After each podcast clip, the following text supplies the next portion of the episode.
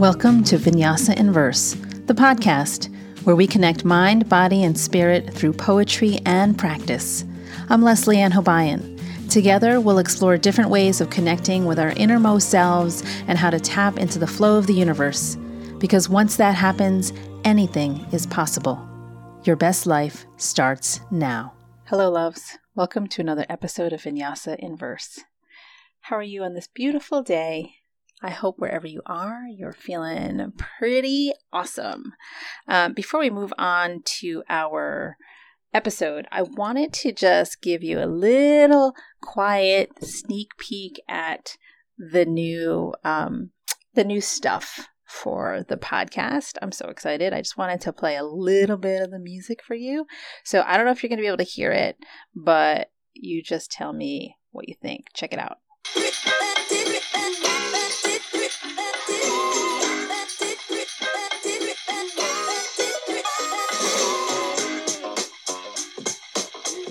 Okay, you got that?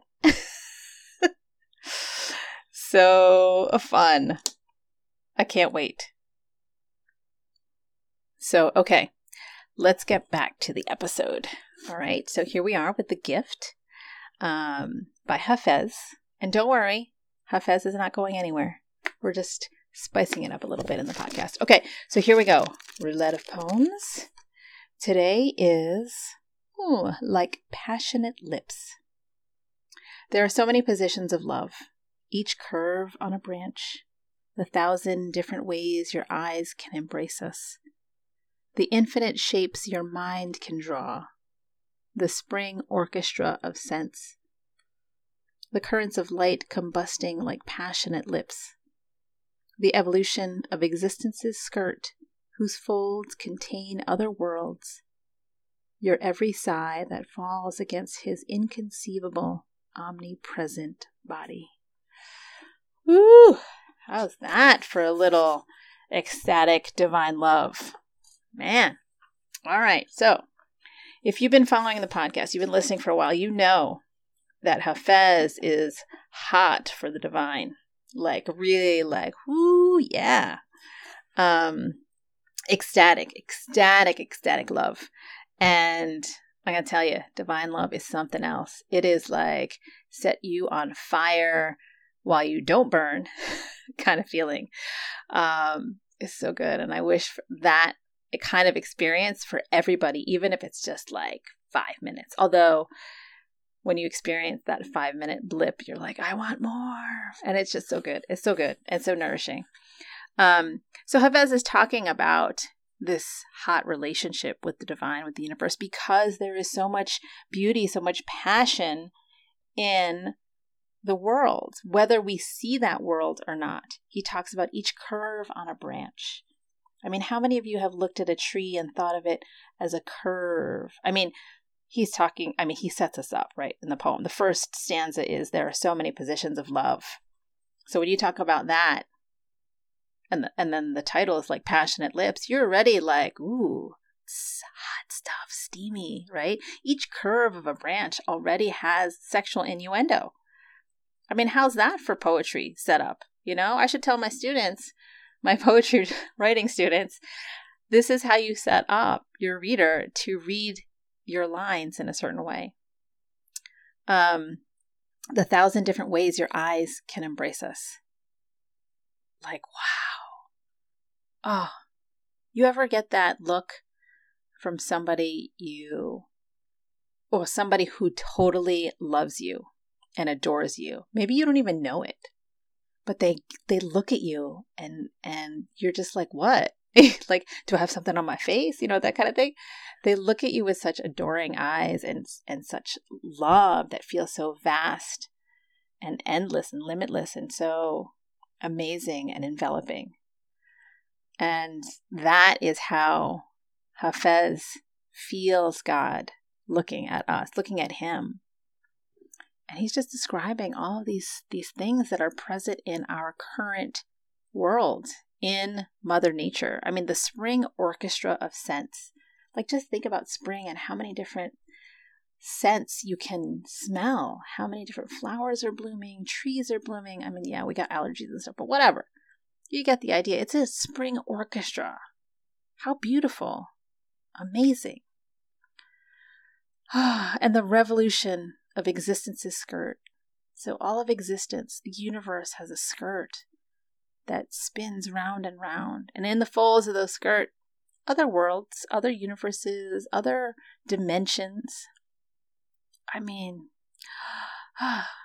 just, yeah, I don't know. I just love that's such a great poem. Such a hot love, like, oh my God, kind of poem in the divine, sacred way.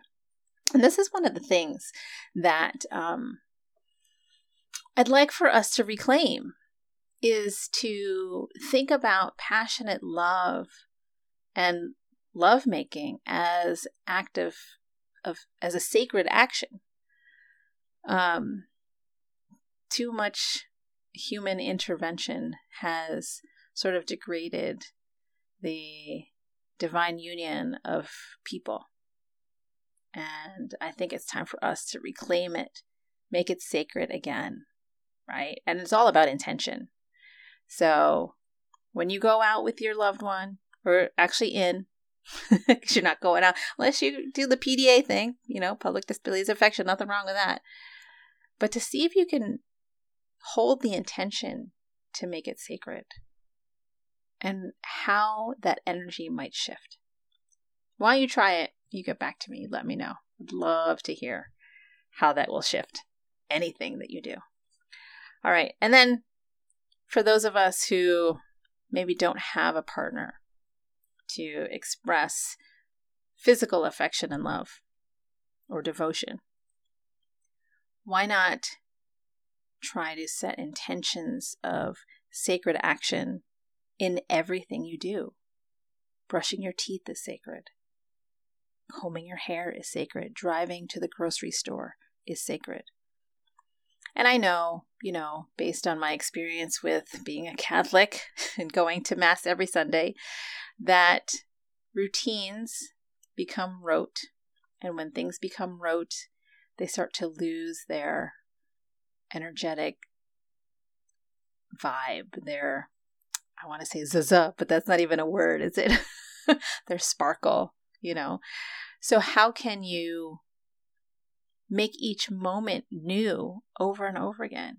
How can you make that sacred intention with newness every time? That's the challenge right? I mean we could just brush our teeth every every day every morning noon and night what however often you brush your teeth. Now you know the dentist say to brush twice a day right?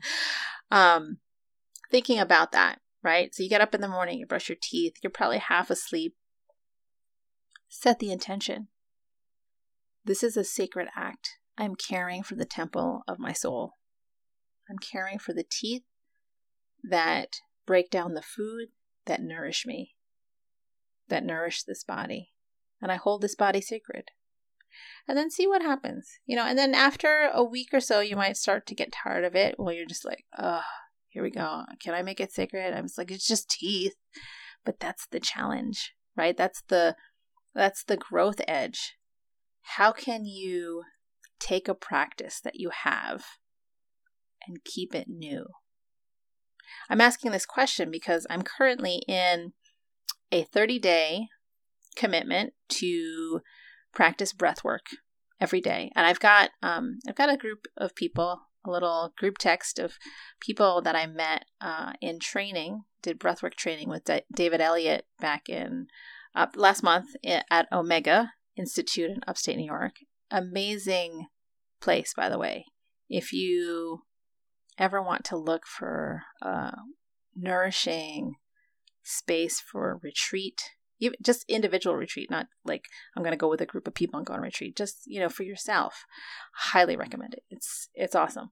So during this week of breathwork training, I was um, connected with 34 people, 34 souls who were all so beautiful, and so we decided we wanted to stay in touch because when you do soul work with people, you just make that connection pretty strongly and to end the week um, and be like, wait, how do we how do we keep our connection? I decided, hey, why not practice breath work for a month? just to see what happens, what effects that can bring, what kind of shifts that can initiate. And so I'm used to doing 40 day practices. You know, I commit my my kundalini yoga practices every 40 days, whether it's a meditation or a breath work or a physical practice of, of a kriya, of a set of exercises. I am used to committing to 40 days. So 30 days, I'm like, okay, that's cool. And so that's one piece. The other piece is breath work is powerful. It is how do I explain it? It it really gets you into your body and out of your head. So there's no thinking that can I mean thinking can happen, but there's a lot happening with the body. You are bringing I mean it's, it's you're just breathing. There's a certain pattern to the breath though. So what happens is that your bo- your bloodstream gets oxygenated very quickly and the effects of that are awesome.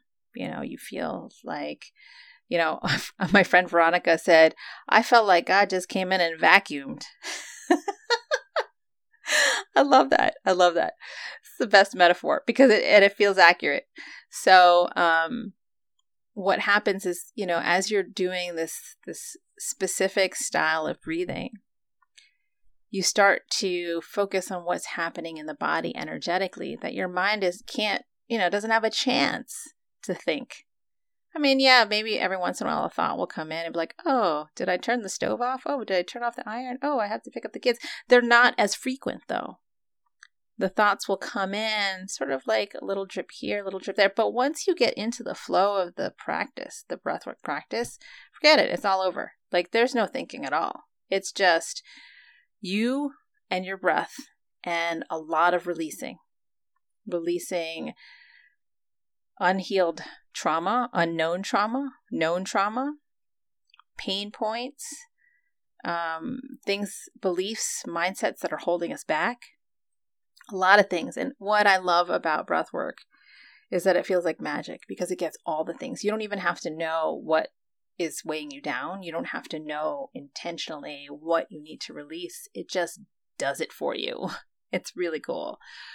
Um, so when I first practiced breath work, I was like, wow, wow, what, what happened?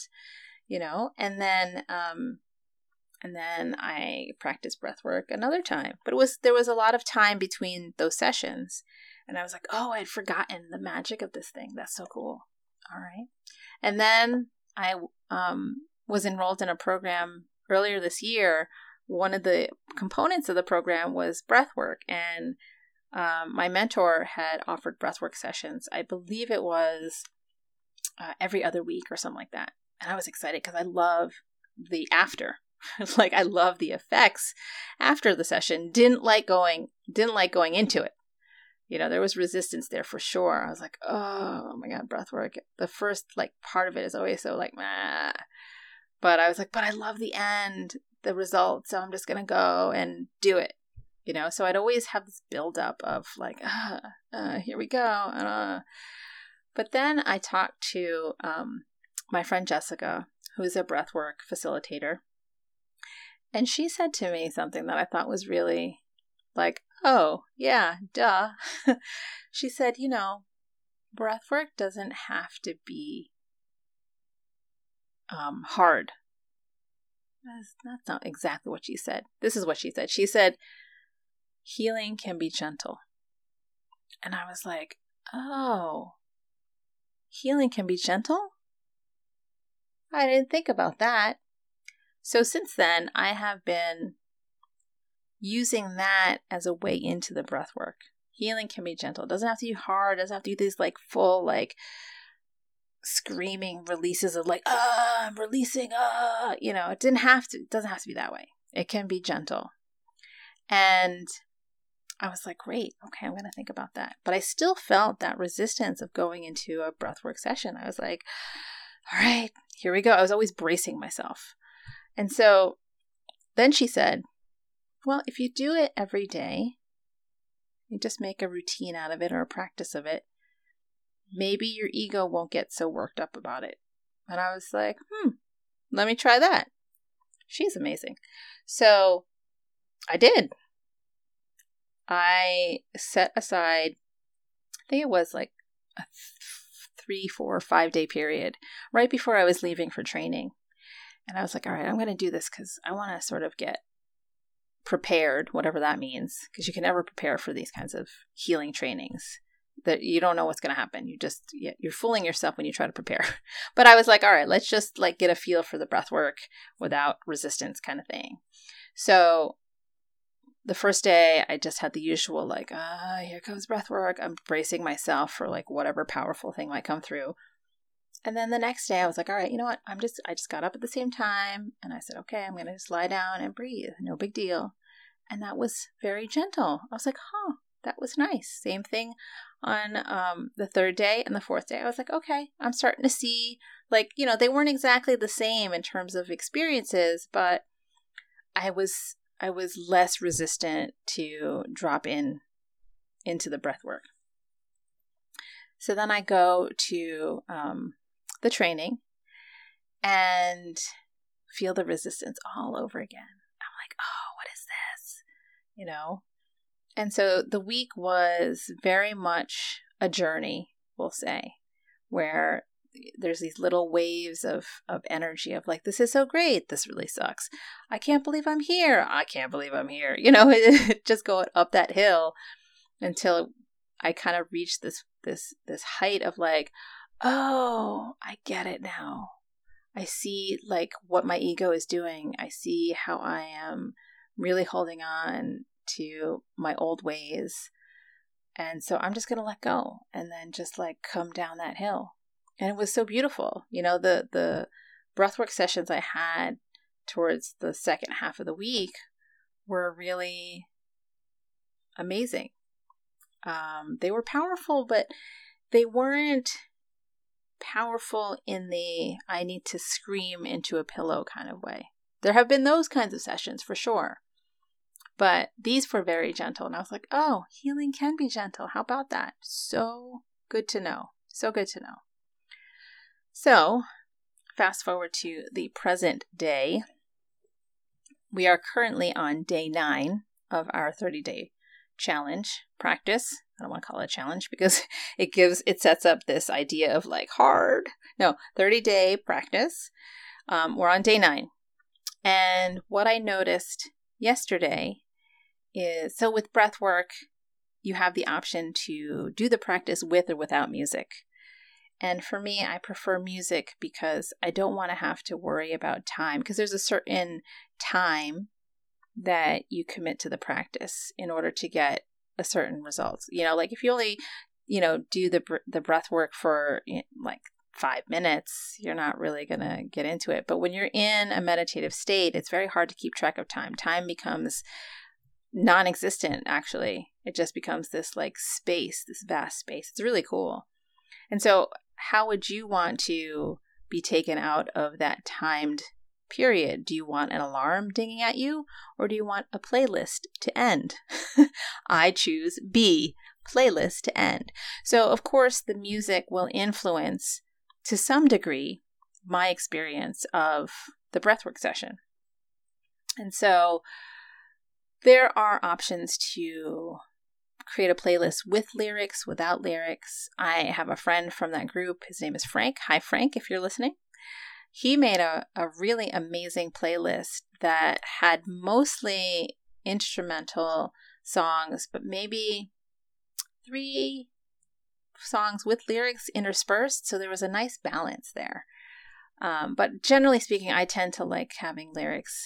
Um, what I find is that it it actually activates portals for me to go into. It's like, oh yeah, that's that's where I'm gonna go. Okay. Um it's very helpful for me.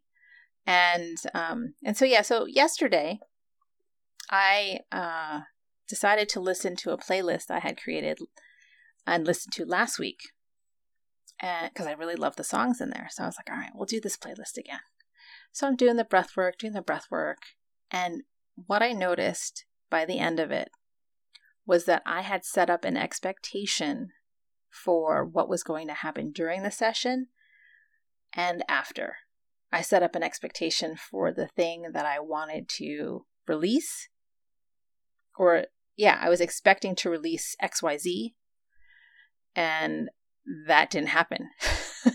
and so I was like, huh, well, that's interesting. And then I also felt myself sort of drifting away from the present moment, from being in the body. The mind was starting to not take over, but just sort of pull me away into this other space.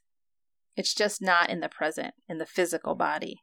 And so I felt myself having to bring myself back a few times, which hasn't happened up until this point. So I said, huh, that's interesting too. So what I noticed, and I shared this with my group, what I noticed is that when there's expectation, there is a closed door.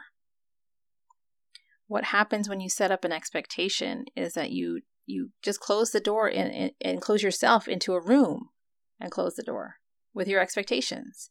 And so it's like the universe is like, oh, that that's your expectation. Okay, you and your expectations can hang out there. All the cool stuff is out here. And when you're ready to play and come explore some fun, unexpected things, just open the door and come on out.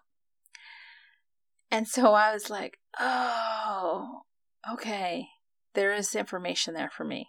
You know, I mean, I will say in my head, my my old self popped up and said, What a waste of a session. you know, waste of time, waste of session because you put expectations on, you decide to play an old playlist. Like, come on, we don't have time for this. You know? And um I thought that was also interesting. I was able to observe that and and notice without judgment, oh, okay, this is what my ego is saying. Um, but that's okay. That's cool. If we want to, we can do a second breathwork session and and change it up a little bit, play a new playlist, and then it'll be cool. It'll be fine. You know, everything is information. Everything is a learning experience, even if it's something that is not. Not, I was going to say not pleasant to eat, even though it's a little bit bitter.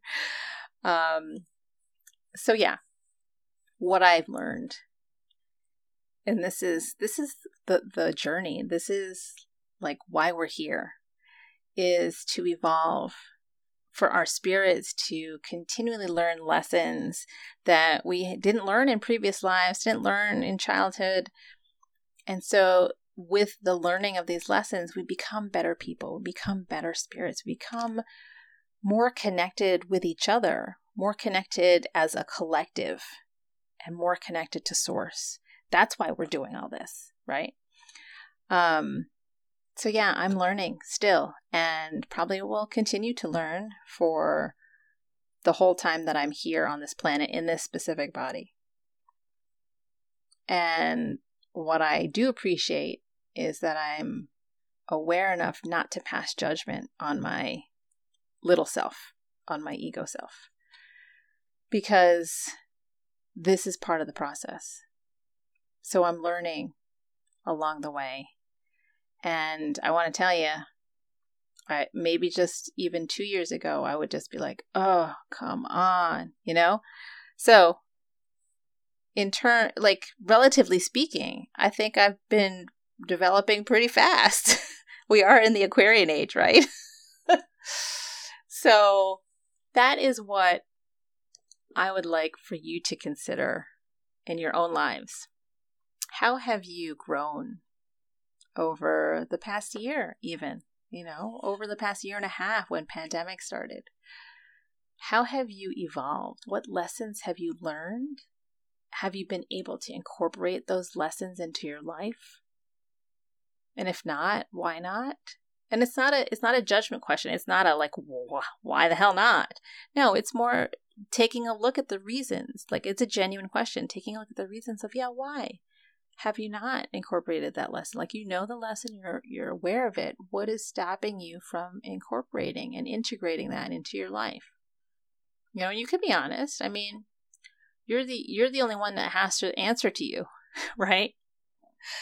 You could say, "Well, it's because I'm so busy, blah blah blah blah blah." But your higher self is like, "Yeah, we know we've we've heard that response before. Maybe you're just not ready. So there's this um method called seven questions, seven levels of questions, something like that. I don't know. It's it's something that some tool that that they use in the coaching world. Um, and it's funny, I never even knew that that was a thing. That was just that that that was a name of a thing. I just asked the questions naturally. it's like, okay, here's here's a question and then you answer me. And then I ask a question. Okay, well what's behind that? And then what's behind that? And what's the root of that? And so on and so forth, right? So the idea is to create an invitation to look deeper, to look beyond the answers that you know, because we don't know what we don't know until we start to press against that bubble of knowledge that we do know. Does that make sense? So, when you look at your practices, whether it's a yoga practice, spiritual practice, meditation practice, writing practice, ask yourself if you're engaging it with intention, with a sense of sacredness. Again, it doesn't have to be um, a spiritual practice. It could just be washing dishes. You know, that's a practice. I know for me, um, before I, I started my journey into yoga at, at a deeper level than just, you know, going to yoga class at a gym, I know that washing dishes actually was meditative for me. At the time, I didn't know that. But looking back, it was like, oh, I really enjoyed washing dishes and loading the dishwasher and, you know, just sort of being at the sink and doing this thing with such care and attention. You know, like there was something about that ritual that soothed me. And I really, I don't know, I really loved it. Um, and I still do, but I try to recruit my kids to help out because, you know, they need to learn how to take care of themselves and they get practice here before they're actually adults out in the world. But they don't appreciate it. they will, they're just not right now. Um, but anyway, yeah, so to think about your practices and how you can be really mindful, really intentional about how you do them, how you practice them, because that will open up other layers of knowing for you, as well as another layer of self awareness. So you can identify the layers that aren't you. You know, in human design, it's said, by the way, I love human design. If you want to talk about human design, drop me an email and tell me. We will talk all day about it. You know, I will get you on the show. We'll do a whole episode on human design. I mean, I love, love it, love it, love it. Anyway, according to human design, we are born perfect. At the moment we are born, we are actually living our design because we don't have any conditioning. We don't have that fear of survival yet. I mean, when I say like at the moment, like that split second of like, oh, you're here. It's like, oh, I'm perfect and I know it and it's awesome. And then then the ego kicks in like two seconds later, maybe a split second later. And it's like, oh shit, I'm not in the womb anymore wait, why is it bright out here? Oh my God, I'm not in my little like safe space. I'm going to freak out. And then that's when the conditioning starts. So, part of the process of evolution is to peel back those layers, is to really get down to who you are at your essence. And when you engage in your practices with intention and you do it in a way that feels sacred, you start to see those artificial layers fall away naturally because you're tapping into your divine self. And that divine self, that light start, starts to brighten. And then these false layers just kind of like peel away and fall away like the um the dry layers of an onion. Right? When you leave an onion out and it ripens, each layer becomes papery, right? And so it just kind of falls away. So, if you're wondering, you know, why the heck am I doing all these things? For what purpose? You know, some people say enlightenment, but what is enlightenment actually? Like, what does that mean? It, everyone has a different definition and understanding of it. I just think it means that you get back to you, that you get back to your divine light in light in mint. I know, cheesy, corny, but whatever. That just came to me. I had to say it. Sorry. Not sorry. I just follow, you know, I just follow my heart. I follow the intuitive hits. I am guided for sure. So when something comes to mind and it wants to fall out of my mouth, I'm trying to practice not keeping it in, to just let it come out. Because more often than not, when I say something, even if I second guess it and I say it anyway, I was like, oh, it just came out. I got to say it. Those are the moments when someone hears it and they're like, oh my God, I can't believe you just said that because I was thinking that. Or, oh my God, that was the thing that I needed to hear. Thank you. You know, so you never know. Which is why I continue to podcast because I love, love sharing what I've learned over this time. I love sharing my experiences because I know that there are people out there who are looking, who are seeking for guidance, for answers, for anything, to not feel alone, you know?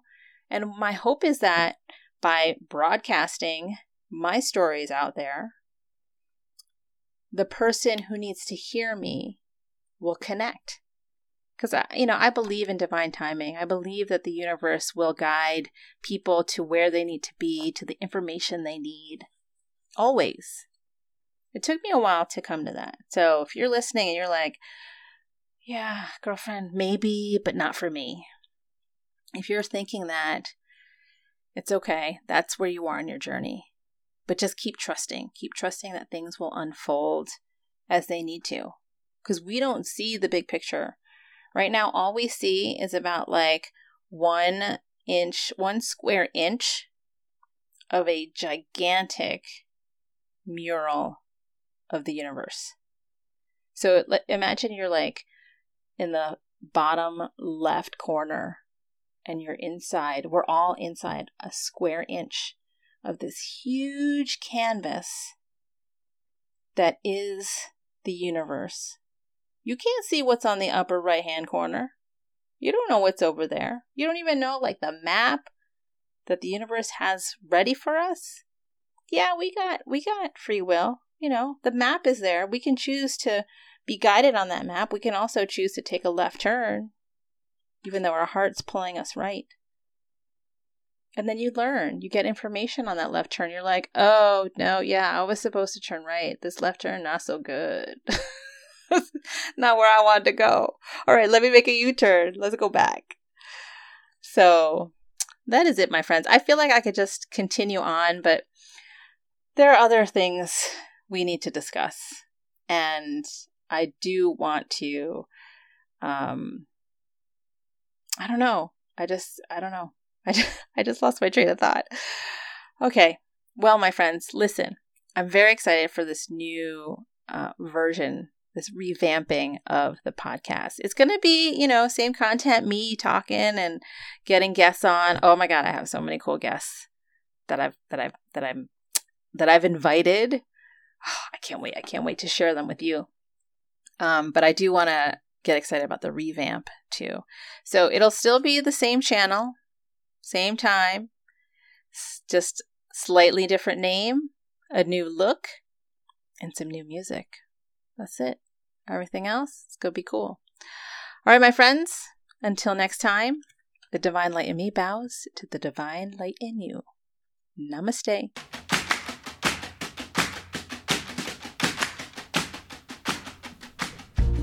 Healing is so necessary for women writers of color. Whether we know it or not, our traumas hold us back from expressing and becoming our truest selves. How can we be more present to this?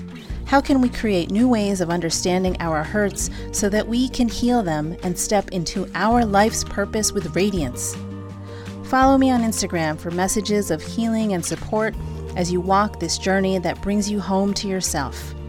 Find me at this handle at Surya Gyan Yogi S U R Y A G I A N Y O G I, or visit my website to learn more at suryagyan.com. Your best healed life starts now.